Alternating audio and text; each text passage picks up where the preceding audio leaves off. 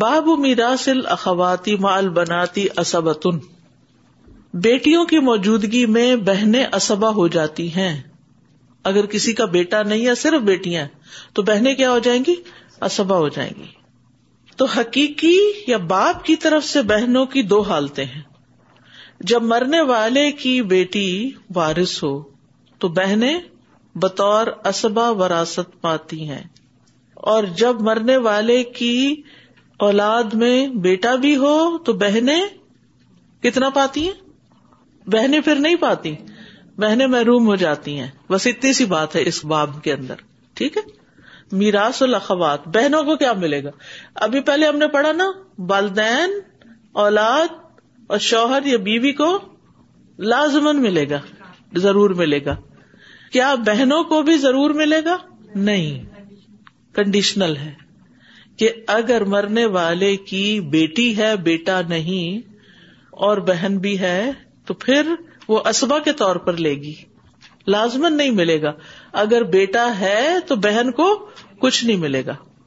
حدثنا بشر ابن خالد، حدثنا محمد ابن جعفر ان شعبت ان سلیمان ان ابراہیم ان الاسودی قال قدا فینا معاذ ابن جبل على عہد رسول اللہ صلی اللہ علیہ وسلم۔ ان للابنت و نصف للاخت ابراہیم نقی نے اور ان سے اسود بن یزید نے بیان کیا کہ معاذ بن جبل رضی اللہ عنہ نے رسول اللہ صلی اللہ علیہ وسلم کے زمانے میں ہمارے درمیان یہ فیصلہ کیا تھا کہ آدھا بیٹی کو ملے گا اور آدھا بہن کو۔ تو جو چیز حضور صلی اللہ علیہ وسلم کے زمانے میں ہو اور اس کا انکار نہ ہو تو پھر کیا ہوتا ہے؟ وہ تقریری ہو جاتی ہے نا۔ ثم قال قضا فینا ولم یذکر اللہ عہد رسول اللہ صلی اللہ علیہ وسلم۔ پھر سلیمان نے جو اس حدیث کو روایت کیا تو اتنا ہی کہا کہ معاذ نے ہم کمبا والوں کو یہ حکم دیا تھا۔ یہ نہیں کہا کہ رسول اللہ صلی اللہ علیہ وسلم کے زمانے میں۔ ٹھیک ہے۔ اسود بن یزید نے کیا کہا؟ کہ رسول اللہ صلی اللہ علیہ وسلم کے زمانے میں ایسا ہوا تھا۔ تو بہنیں بیٹیوں کے ساتھ اسبا بن جاتی ہیں۔ ٹھیک ہے۔ یعنی اگر کوئی میت فوت ہوئی ہے اور بیٹیاں اس نے چھوڑی ہیں۔ اگر ایک ہے تو آدھا اور اگر دو ہیں تو پھر فلوسا دو تہائی۔ اگر دو یا دو سے زیادہ بہنیں اور جو باقی بچے گا، پھر وہ بہنوں کی طرف جائے گا۔ اگر میت کی ایک بیٹی اور ایک بہن ہو، تو کیا ہوگا؟ اگر میت کی ایک بیٹی، ایک پوتی اور ایک بہن ہو، بیٹی کو آدھا، پوتی کو ون سکس اور باقی ون تھرڈ کی وارث بہن ہو جائے گی۔ اگر دو بیٹیاں اور ایک بہن ہو، تو بیٹیوں کو ٹو تھرڈ اور ون تھرڈ جو ہے وہ بہن کو۔ ابن عباس کی رائے سے مختلف تھی۔ ان کے نزدیک بیٹی کی موجودگی میں بہن وارث نہیں ہوگی۔ بلکہ اگر کوئی اور دوسرا اسبا موجود ہے، تو بیٹی سے بچا ہوا ترکا اسے ملے گا۔ بصورت دیگر وہ بیٹی کو بطور رد دیا جائے گا نہیں واپس لوٹے گا، بیٹی کی طرف ہی آ جائے گا۔ بہرحال میجورٹی کا کیا حکم ہے کہ بہنوں کو بیٹیوں کے ہمراہ اسبا قرار دیا جائے گا۔ ایک اور اصول یاد رکھیے، ماں کی طرف سے بننے والے بہن بھائی وارث نہیں ہوتے۔ ٹھیک ہے؟ اس کی مثال یوں ہے، اگر ایک عورت نے کہیں شادی کی اور اس کے بچے تھے وہ شوہر فوت ہو گیا، پھر اس نے دوسری شادی کی، اس سے بھی بچے ہوئے، پھر یہ بھی فوت ہو گیا۔ اب یہ شوہر جب فوت ہوا تو اس کی وراثت کس کس کو ملے گی؟ ان بچوں کو اور اور بیوی کو، اور ان بچوں کو نہیں ملے گی۔ کیوں؟ کیونکہ جس کی وراثت تقسیم ہو رہی ہے یعنی خونی رشتہ نہیں ہے اس ربیب ہے نا، وہ اس کے رشتے دار اس طرح نہیں بنتے کہ جن کو پھر وہ جائے وراثت۔ تو ماں کی طرف سے بننے والے بہن بھائی وارث نہیں ہوتے۔ اسی طرح بیٹیوں کے ساتھ ماں کی طرف سے بہنیں موجود ہوں، ٹھیک ہے؟ تو ان کی بھی کوئی وراثت نہیں ہوتی۔ ماں کی طرف سے بھائی ہو اور دیگر اولاد تو بھائی وارث نہیں بنتے۔ خواہ وہ لڑکے ہیں۔ اچھا لیکن باپ کی طرف سے بننے والی بہن۔ اب کیس کیا ہے؟ ایک مرد نے ایک شادی کی، اس کی بیٹی ہوئی، ٹھیک ہے؟ بیوی فوت ہو گئی۔ اب اس نے دوسری شادی کی۔ اب اس سے بھی ایک بیٹی ہو گئی۔ اب جب باپ فوت ہوگا تو اس بیوی سے جو بیٹی ہے، اس کو ملے گا اور اس بیوی سے بھی جو بیٹی ہے، اس کو بھی ملے گا۔ بس اب سمجھنا۔ کیونکہ باپ کی طرف سے۔ تو سگی بہن ہو یا باپ کی طرف سے بہن ہو، وہ وراثت میں شریک ہوتے ہیں۔ اچھا ایک اور بات یہ کہ بہن کی بیٹی یا بھائی کی بیٹی، بھانجی یا بتیجی وہ بارش نہیں بنتی ہوتی۔ ٹھیک ہے؟ یعنی اگر کوئی عورت فوت ہوئی ہے تو عورت کی ماں باپ کا تو ہر حال میں حصہ ہے۔ میت مرد بھی ہوتا ہے، میت عورت بھی ہوتی ہے۔ عورت فوت ہوئی ہے تو عورت کے ماں باپ کو ملے گا۔ مرد فوت ہوا تو مرد کے ماں باپ کو ملے گا اگر وہ زندہ ہے۔ ٹھیک ہے؟ اصل میں اگر آپ میت کو ذہن میں رکھے نا، میل ہو یا فیمل تو اس اعتبار سے آپ تقسیم کو سوچیں۔ ثم مقال سلیمان قدا فینا ولم یزکر اللہ عہد رسول اللہ صلی اللہ علیہ وسلم۔ تو راوی نے یہاں رسول اللہ صلی اللہ علیہ وسلم کے عہد کا ذکر نہیں کیا، اس کی کیا وجہ ہے؟ ہو سکتا ہے کہ وہ بھول گئے ہوں اس بات کو۔ ٹھیک ہے؟ اور اگر کوئی حدیث آپ صلی اللہ علیہ وسلم کے دور میں ہونے والے کام سے متعلق ہے، تو وہ مرفو کے حکم میں ہوگی۔ تقریری حدیث ہوتی ہے نا کہ آپ کی موجودگی میں کوئی کام ہوا، آپ کی زندگی میں۔ آپ کہیں گے کہ وہ آپ صلی اللہ علیہ وسلم کو ہو سکتا پتہ ہی نہ چلا ہو کہ یہ فیصلہ ہوا ہے۔ اگر وہ فیصلہ غلط ہوتا تو وہی کے ذریعے بتا دیا جاتا۔ ٹھیک ہے؟ اس لیے چاہے آپ وہاں اس جگہ سچویشن میں موجود ہو یا نہ ہو اگر آپ زندہ ہیں تو یہ نہیں ہو سکتا کہ وہی نہ آئے اور اس کو کریکٹ نہ کرے۔ اس لیے جو چیزیں آپ کے عہد میں ہوئی، وہ مرفو کے حکم میں ہوں گے۔ مرفو کا مطلب آتا ہے کہ نہیں؟ اس کا انٹروڈکشن لازم ہے۔ دیکھیں، جب تک یہ نہ پتا ہو کہ صحیح حدیث کی کنڈیشن کیا ہے جب تک یہ نہ پتا ہو کہ حسن کس کو کہتے ہیں، ضعیف کس کو کہتے ہیں، موضوع کس کو کہتے ہیں، تو چاہے سارا قرآن بھی پڑھ لیا ہو۔ لوگ عام طور پر جب کسی سے ذرا بھی حدیث کے خلاف کوئی بات سنتے تو ایک دم کنفیوز ہو جاتے ہیں۔ اور ان کے ذہن میں پوری بیک گراؤنڈ چونکہ نہیں ہوتی، لہٰذا وہ کہتے یہ تو حدیث ہے، یہ کون سی قرآن کی آیت ہے؟ ابھی آپ جو حدیث پڑھ رہے ہیں، ان کے بغیر قرآن کو صحیح طور پہ سمجھنا کتنا مشکل ہے۔ پھر تو ہر کوئی اپنی مرضی کی انٹرپریٹیشن کرے گا۔ یہ چیزیں تو اسلامک لٹریچر کا حصہ ہے کہیں بھی آپ فک پڑھیں گے، آپ کچھ بھی پڑھیں گے، اور اگر کوئی کہیں اسٹیٹمنٹ آئے گی کہ یہ حکم فلاں مرفو حدیث سے لیا گیا ہے تو آپ کو تو سمجھ ہی نہیں آئے گی اس کا مطلب کیا ہے۔ تو معاذ بن جبل رضی اللہ عنہ نے فیصلہ یمن میں دیا تھا۔ وہ کہاں کے گورنر تھے؟ یمن کے۔ اور آپ کہاں تھے؟ مدینہ میں تھے۔ تو حکمن یہ مرفو حدیث ہوگی۔ حدثنا امر بن عباس، حدثنا عبد الرحمن، حدثنا سفیان ان ابی قیس ان حزیل، قال قال عبد اللہ لاقدین فیہا بقضاء النبی صلی اللہ علیہ وسلم. او قال قال النبی صلی اللہ علیہ وسلم للابنتی النصف ولابنتی الابن السدس وما بقی فللاخت عبداللہ بن مسعود رضی اللہ عنہ نے بیان کیا کہ میں نبی صلی اللہ علیہ وسلم کے فیصلے کے مطابق اس کا فیصلہ کروں گا۔ لڑکی کو آدھا، پوتی کو چھٹا اور جو باقی بچے، بہن کا حصہ ہے۔ یہ پیچھے بھی پڑ چکے آپ۔ تو بیٹی، پوتی اور بہن یعنی سب خواتین کی وراثت ہوتی ہے۔ اور پوتی کی جب ہوتی ہے، جب اوپر چچا نہ ہو۔ تو خونی رشتے داروں کی نا تین قسمیں ہیں۔ ایک ہے اسبا بن نفس ایک ہے اسبا بالغیر، اور ایک ہے اسبا ما الغیر۔ آگے ہے بابو میراسل اخواتی ول اخوتی بابو میراسل اخواتی ول اخوتی بہنوں اور بھائیوں کی میراث کا بیان۔ اب ہو گیا نا یعنی کہ ماں باپ ہو گئے، اولاد ہو گئی، شوہر، بیوی ہو گئے، اب کیا ہے؟ بہن بھائی۔ بہن بھائیوں کی تین قسمیں ہیں۔ حقیقی بہن بھائی، سگے، جو ماں اور باپ دونوں کی طرف سے ہوں۔ پدری بہن بھائی، جو باپ کی طرف سے ہوں، جن کا باپ ایک اور مائیں مختلف ہوں۔ اور مادری بہن بھائی اچھا یہ اللہ بھی کہلاتے ہیں نا، جو باپ کی طرف سے ہوتے ہیں۔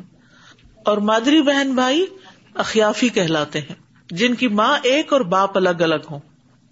حدثنا عبد اللہ ابن عثمان، اخبرنا عبد اللہ اخبرنا شعبت ان محمد ابن المنقدری قال سمعت جابر رضی اللہ عنہ، قال دخل علی النبی صلی اللہ علیہ وسلم وانا مريض فدعا بوضوء فتودع ثم ندح علیہ من ودو اہی فقت فقل تو یا رسول اللہ ان نمالی اخوات، فنزلت آیت الفرائض. جابر رضی اللہ عنہ سے روایت ہے، وہ کہتے ہیں کہ نبی صلی اللہ علیہ وسلم میرے گھر تشریف لائے اور میں بیمار تھا۔ نبی صلی اللہ علیہ وسلم نے پانی منگوایا اور وزو کیا۔ پھر اپنے وزو کے پانی سے مجھ پر چھینٹے ڈالے تو مجھے ہوش آ گیا۔ میں نے آپ سے ارض کیا، یا رسول اللہ، میری بہنیں ہیں۔ اس پر میراث کی آیت نازل ہوئی۔ ان کے اپنے بچے نہیں تھے، بہنیں تھیں۔ کتنی بہنیں تھیں؟ کچھ یاد ہے؟ یہ حدیث ہم اور جگہ پڑھ چکے ہیں جابر کی، ان کی شادی کی جب بات ہو رہی تھی۔ سات یا نو باہر کافی ساری تھی۔ اور ان کے والد کہاں شہید ہوئے تھے؟ عہد میں۔ عہد میں شہید ہوئے تھے ان کے والد۔ ٹھیک ہے؟ اور یہ کہاں شہید ہوئے؟ عراق میں۔ عراق فتح کرتے ہوئے۔ اور ان کی اور حضافہ بن یمان کی قبریں ساتھ ساتھ تھی نا، جن کو کھودا بھی گیا تھا۔ یہ وہ جابر ہے ان سے بہت سی حدیث روایت ہیں، حضرت جابر سے۔ تو نبی صلی اللہ علیہ وسلم ان کے گھر تشریف لے گئے اور یہ بیمار تھے اور آپ نے کیا کیا؟ ان پہ وزو کا پانی چھیٹے مارے۔ اس سے یہ پتا چلتا ہے کہ مثلاً اگر کسی کو نظر وغیرہ لگ جائے نا، تو اس کا بھی یہ علاج بتایا جاتا ہے۔ کہتے نا، جس کی نظر لگی ہو، اس کے وزو کا پانی لے لو اور اس سے نہا لو یا اوپر ڈال لو چیٹے مار لو۔ تو اگر پتہ ہی نہ چلے کس کی نظر لگی ہے۔ تو اس صورت میں جس محفل میں آپ ہیں، اگر وہ سارے ایک پیالے میں اپنا اپنا ہاتھ ڈال دیں، تو وہ بھی فائدہ دیتا ہے۔ لیکن اگر لوگ راضی نہ ہو وہ کہ اچھا تو مجھ پہ الزام لگاتے میری نظر۔ میں تو ایسا نہیں۔ ہاں، قدرتی بات ہے۔ ہمیں خود بھی اپنا نہیں پتا ہوتا کہ ہم نے لگائی بھی ہے کہ نہیں۔ تو اللہ بہتر جانتا نا۔ لیکن یہ ایک علاج کا طریقہ بتایا گیا۔ اور اگر کوئی بھی نہ ہو، تو گھر کے کسی بزرگ سے یا کسی سے وزو کروا کے پانی لے کے چھیٹے مارے جا سکتے۔ پانی ڈالا جا سکتا ہے۔ یہ علاج کا ایک طریقہ ہے، اس کی حکمت اللہ ہی کو پتا ہے۔ اس لیے کہ نبی صلی اللہ علیہ وسلم کا یہ عمل ہے۔ اور اس کا فائدہ بھی نظر آ رہا ہے۔ وزو کہتے ہیں، ایکشن جو وزو کا ہوتا ہے، اور وزو جو ہوتا ہے نا، واہ کی زبر کے ساتھ، وہ پانی ہوتا ہے جس سے وزو کیا جاتا ہے۔ اچھا اب اس زمانے میں لوٹوں سے نہیں وزو کیا جاتا تھا۔ کھلے برتن میں پانی ہوتا تھا اور اسے ہاتھ سے لیتے تھے۔ چلو سے پانی لے کے اس سے وزو کرتے تھے۔ تو وہ جو چلو سے لیتے لیتے چلو جا رہا ہے، آ رہا ہے، جا رہا جائے تو وہ جو پانی بچ گیا نا، اس برتن کے اندر، وہ بھی کافی ہے چھیٹے مارنے کے لیے، ٹھیک ہے؟ کیونکہ ہم لوگ تو ٹیپ سے کرتے ہیں، تو اس لیے پانی کو پھر کہیں جمع کرنا پڑتا ہے۔ ادر وائز یعنی اس طریقے سے بھی پانی لے لیا جائے تو وہ بھی کافی ہو جاتا ہے۔ پھر اسی طرح ایک طریقہ علاج ہے، گیلی پٹی کا علاج۔ کسی کو پتا ہے اس کا؟ جو بخار پہ رکھتے اسپنجنگ ٹھیک ہے نا؟ تو پانی جو ہے، اللہ نے ہر چیز کو پانی سے پیدا کیا ہے۔ پانی میں زندگی ہے ایک۔ پانی علاج ہے۔ اب دیکھیں کتنے تھیریز ایسی نکلی ہوئی ہیں، بیمار ہو تو اتنا پانی پیو، روز ایک لیٹر صبح صبح کے پی لو، اور اتنا پانی روز پینا چاہیے، اتنی بیماریوں کا علاج ہو جاتا ہے، اتنے دن میں یہ تکلیف ٹھیک ہو جاتی ہے۔ اس میں کسی حد تک کچھ سچائی بھی ہے۔ تو اگر آپ کو سوٹ کرتا، لیکن ایک بات ہے کہ جو مصنون طریقہ نا پانی پینے کا، وہ سانس لے کے ہے اور پانی کو چبا چبا کے پینا چاہیے۔ چبا کا مطلب یہ کہ گڑپ گڑپ کر کے نہیں پینا چاہیے، بلکہ اس کو یعنی اس کا ذائقہ لے لے کے پینا چاہیے۔ زبان پہ پانی لگنا چاہیے۔ زبان تالو یعنی ہمارا منہ تار ہونا چاہیے۔ اسٹرا سے پینے میں وہ فائدے نہیں ہے بوٹل سے بھی پینے میں وہ فائدے نہیں ہے ہم کیا کرتے ہیں؟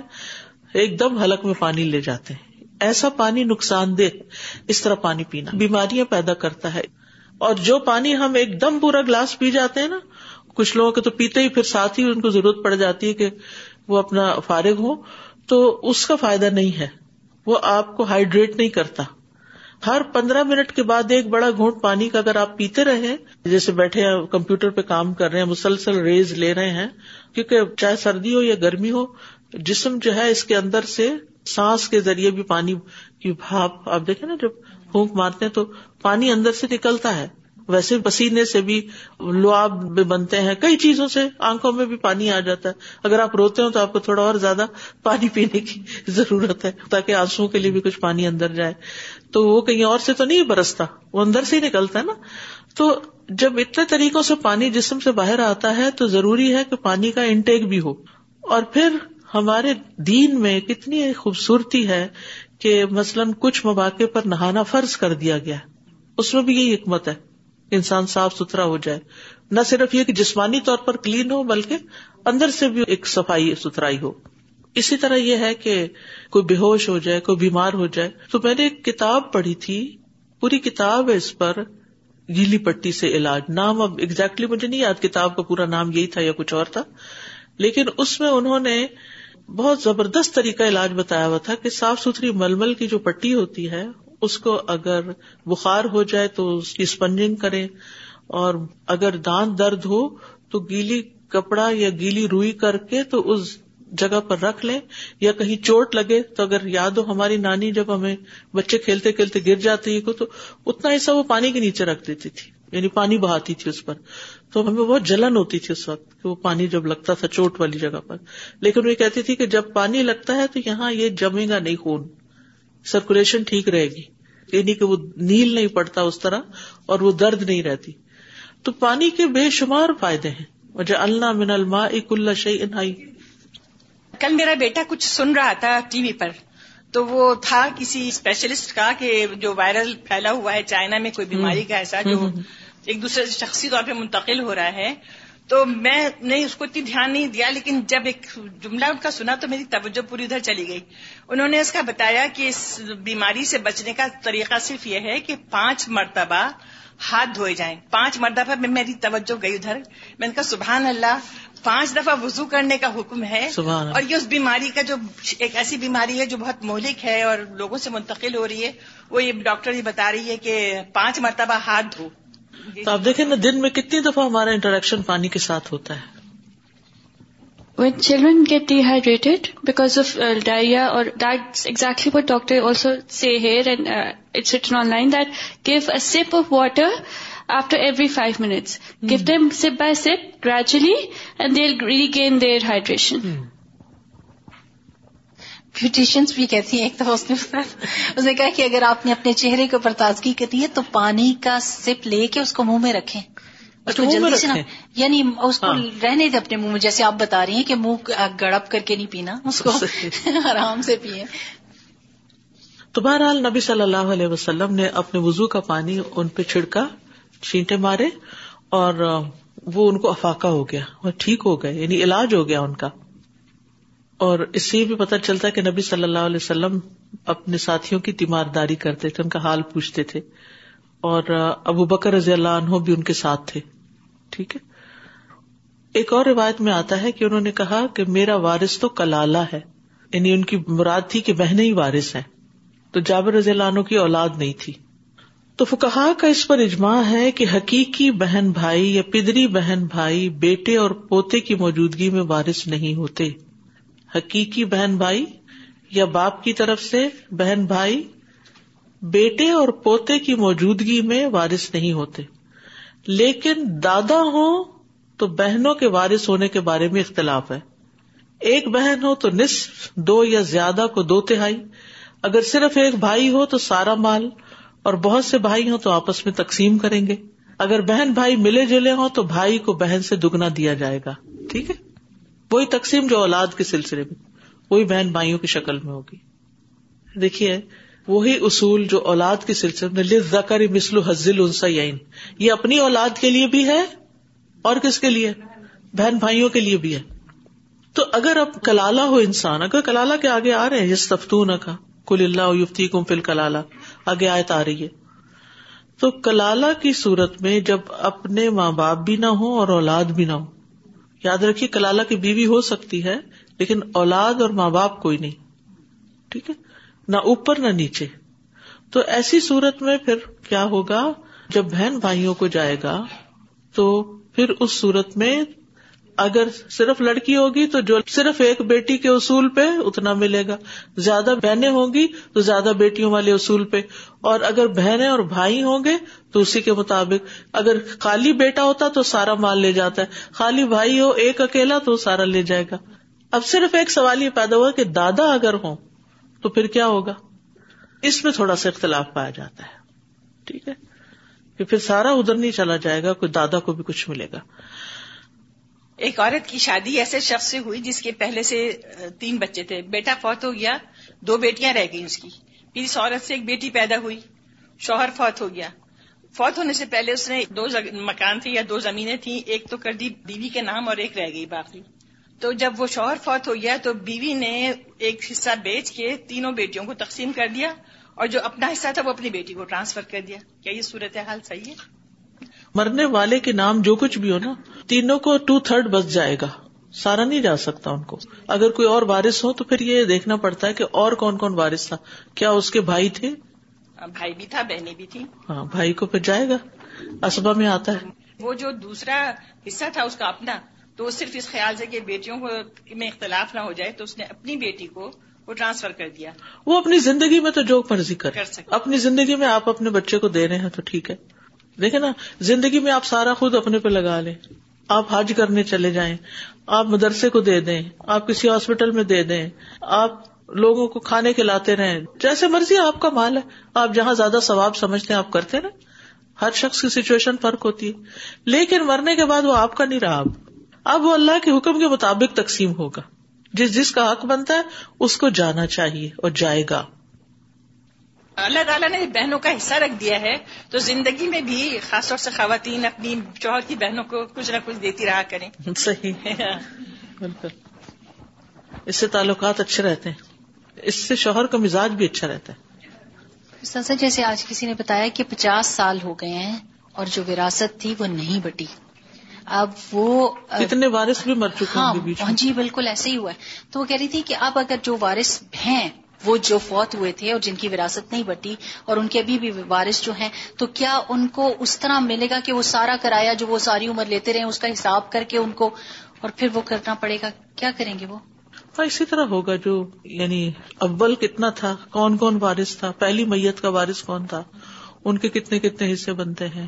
پھر اس کے بعد جو مر گئے ہیں، وہ کس چیز کے وارث تھے؟ ان کے آگے وارث کون کون ہے ٹو مچ کمپلیکیٹڈ ہو جائے گا۔ لیکن یہ کہ اب ٹائم لگے گا، مگر کرنا تو ایسے ہی ہوگا تاکہ کسی کا حق مارا نہ جائے۔ سبحان اللہ و بحمد کا اشد اللہ اللہ اللہ انت استخر کا و اطوب السلام علیکم و رحمۃ اللہ وبرکاتہ۔ بسم اللہ الرحمن الرحیم۔ والعصر، ان الانسان لفی خسر۔ الا الذين آمنوا وعملوا الصالحات وتواصوا بالحق وتواصوا بالصبر اللهم صل على محمد وعلى آل محمد كما صليت على إبراهيم